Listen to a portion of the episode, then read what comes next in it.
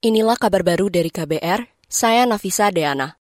Komisi Nasional Hak Asasi Manusia Komnas HAM dikabarkan akan segera menemui korban dan keluarga korban pelanggaran HAM berat tragedi Simpang KKA Aceh. Hal ini disampaikan Koordinator Forum Komunikasi Korban dan Keluarga Korban Tragedi Simpang KAA, Murtala. Menurut Murtala, ia dihubungi Komnas HAM terkait rencana lembaga itu melakukan verifikasi data korban pelanggaran HAM tersebut.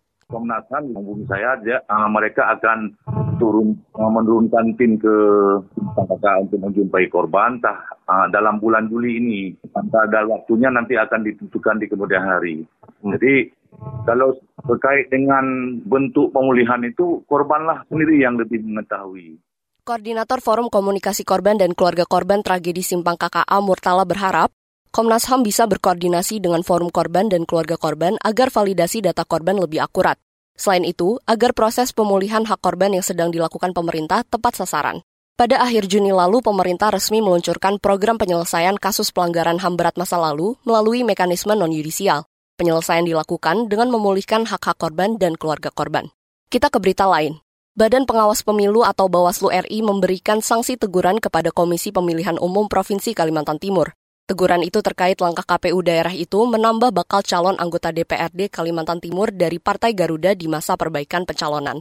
Teguran dijatuhkan Bawaslu melalui putusan mereka hari ini. Anggota Bawaslu RI Puadi mengatakan KPU Kalimantan Timur terbukti secara sah dan meyakinkan melakukan pelanggaran administrasi pemilu.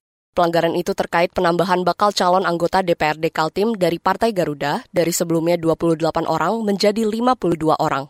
Kita ke berita selanjutnya. Parlemen Thailand bakal menggelar pemungutan suara untuk memilih Perdana Menteri baru pada pekan depan. Dikutip dari Reuters, juru bicara DPR Thailand Wan Muhammad Nurmata mengatakan pemungutan suara akan dilakukan 13 Juli atau Kamis pekan depan. Pemilihan Perdana Menteri bakal dilakukan setelah tidak ada partai pemenang mayoritas pada pemilu lalu. Partai pemenang pemilu yaitu Move Forward hanya menguasai 151 kursi di parlemen dan Partai Putai mendapat 141 kursi dari total 500 anggota DPR. Partai Move Forward mengajukan ketua partainya, Pitang Limcha Runrat, sebagai Perdana Menteri baru untuk menggantikan Prayut Chanocha. Demikian kabar baru dari KBR, saya Nafisa Deana.